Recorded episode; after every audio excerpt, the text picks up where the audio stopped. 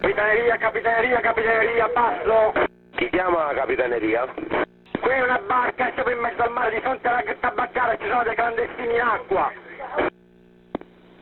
Sì, cortesemente il nome della barca. Gamar, Gamar.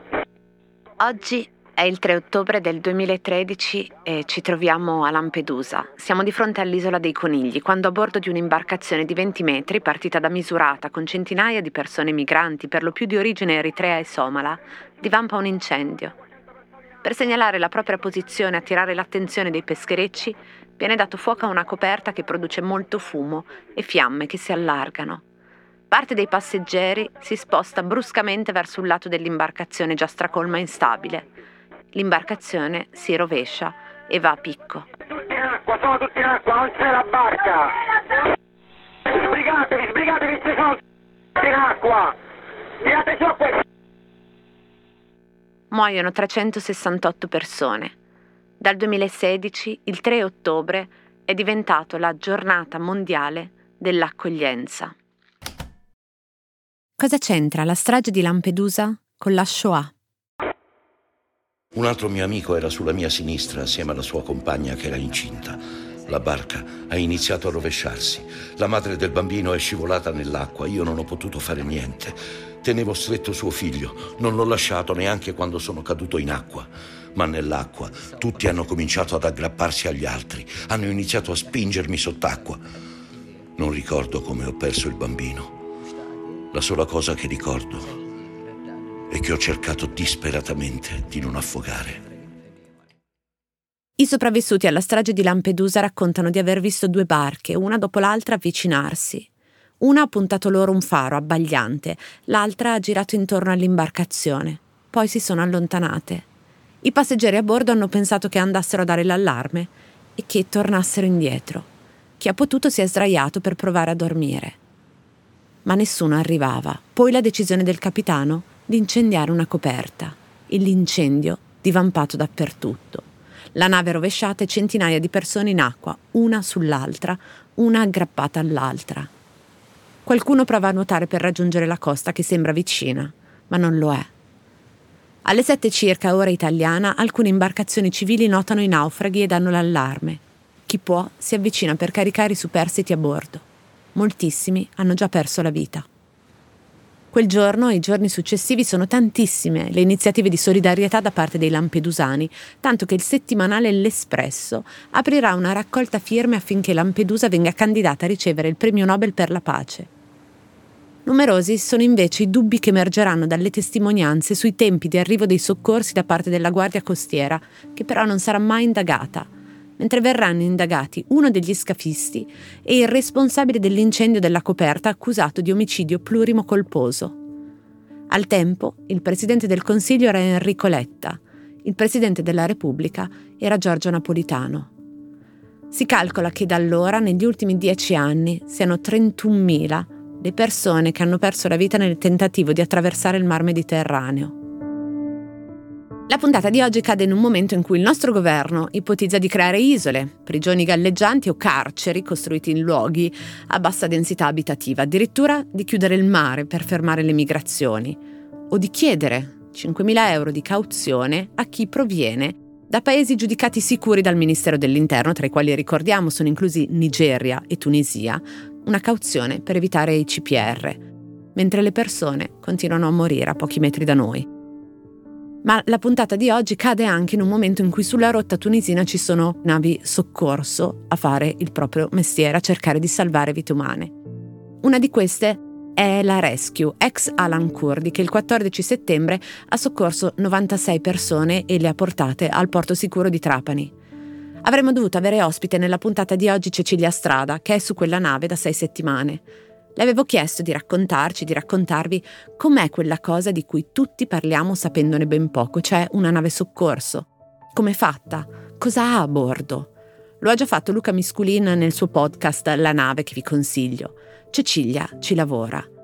È la cosa più bella del mondo, anche se in un mondo dove le cose funzionano non dovrebbe esistere, mi dice sempre della nave soccorso. Le avevo chiesto che mi parlasse di questo, inclusi i costi che loro, non i migranti, devono sostenere per mantenerla e continuare a salvare vite. Ma nelle notti, tra sabato e domenica scorsi, Rescue ha effettuato un nuovo soccorso e ora queste nove persone a bordo sono la priorità. Credo che non ci sia bisogno di specificarlo, vengono prima anche di un intervento in questa puntata. Quindi ho deciso di parlarvi di questo. Una bussola, una macchinina rossa, tanti occhiali da sole, dei documenti, dei biglietti ripiegati, cellulari, uno specchio, una borsetta, una bustina di Mervolon, la pillola contraccettiva, flaconcini di collirio, orologi, anelli, delle SIM, una chiavetta USB, un rocchetto di filo nero di cotone. Il 26 settembre Milano, presso il Memoriale della Shoah, ha inaugurato la mostra La memoria degli oggetti Lampedusa 3 ottobre 2013, dieci anni dopo un progetto di Carta di Roma e Zona curato da Paola Barretta, Imma Carpiniello, Valerio Cataldi, Adal Neguse e Giulia Tornari. La mostra comprende le immagini di Karim El Maktafi, fotografo italo-marocchino del 1992. Sono still life degli oggetti appartenuti ai migranti. Oltre agli oggetti ci sono video con interviste ai sopravvissuti, all'allora sindaca di Lampedusa Giusy Nicolini e alla Guardia di Finanza. Si cammina in questa mostra tra le fotografie, tra le teche con gli oggetti e tra le cabine nere con le video interviste ai migranti. E da lì, appena dietro, c'è il binario 21 con il treno dei deportati e la banchina della deportazione, la biblioteca della memoria, le video interviste questa volta ai testimoni della Shoah, Liliana Segre, Nedo Fiano e il respiro di Shlomo. Quando si entra la prima cosa che si vede è il muro dell'indifferenza, un muro in cemento con iscritta una gigantesca scritta, indifferenza. Il memoriale della Shoah è, come era allora, nascosto alle spalle della stazione. I treni sono sotto il livello a cui partono e partivano allora gli altri treni della linea ferroviaria. Roberto Iarak, presidente della Fondazione Memoriale della Shoah di Milano, ha dichiarato in un'intervista a Io Donna. Questo per il memoriale è un impegno importante, in linea prima di tutto con le azioni intraprese insieme alla comunità di Sant'Egidio tra il 2015 e il 2017, quando abbiamo accolto oltre 8.000 persone arrivate in Italia come rifugiate e con il proprio scopo sociale. E aggiunge, il memoriale è un luogo legato agli orrori che guerre e ingiustizie hanno creato. Fare una mostra sulla strage di Lampedusa in questa sede, dietro quel muro dell'indifferenza, portando alla luce le storie di quelle persone attraverso alcuni oggetti sopravvissuti a loro, è un segnale potentissimo. La mostra chiude il 31 ottobre ed è un peccato perché quegli oggetti sopravvissuti ai loro proprietari non conservano solo la loro memoria, ma anche la nostra. Non ci dicono soltanto chi sono stati loro, ma anche chi siamo noi, cosa abbiamo fatto, cosa stiamo facendo con quelle storie con quelle persone e sono un archivio di memoria materiale e sociale degli uomini e delle donne migranti del 2013. Potevo chiudere questa puntata in tanti modi, anche senza aggiungere niente. Vi leggo invece le risposte al tweet della nave soccorso Rescue del 14 settembre in cui veniva raccontato il salvataggio di 96 persone 97 perché c'era anche una donna che però è stata portata a bordo morta. Le risposte che si leggono sotto quel tweet sono queste. Ma come sono arrivati dall'Africa con quelle barchette? Possibile che viaggino per miglia e miglia e poi affondino tutti nei pressi delle coste italiane? Sarebbe stata una notte tranquilla per tutti se si vietasse l'ingresso sul territorio straniero ai clandestini. Ventenni palestrati che vogliono fare i coreografi, siete davvero imbarazzanti. Negrieri. Che strano, affondano sempre quando ci siete voi a salvarli. Spero vi si fondano i motori della bagnarola. Traditori. Affonda. Speriamo che i prossimi affoghino sempre. Shoah in ebraico letteralmente significa catastrofe, distruzione. Cosa c'entra oggi? Lo capite da voi.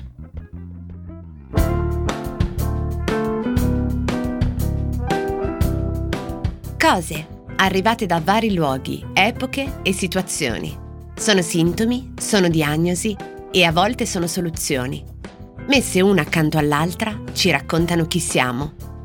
Io sono Chiara Alessi e Cosa c'entra è un podcast del Post in cui partendo da un fatto del giorno vi racconto la storia delle cose. Gli audio di questa puntata sono tratti dai video che compaiono nella mostra La memoria degli oggetti Lampedusa 3 ottobre 2013, dieci anni dopo. Sono concessi dalla RAI e dai curatori della mostra che ringrazio. La testimonianza di Solomon è doppiata da Francesco Pannofino.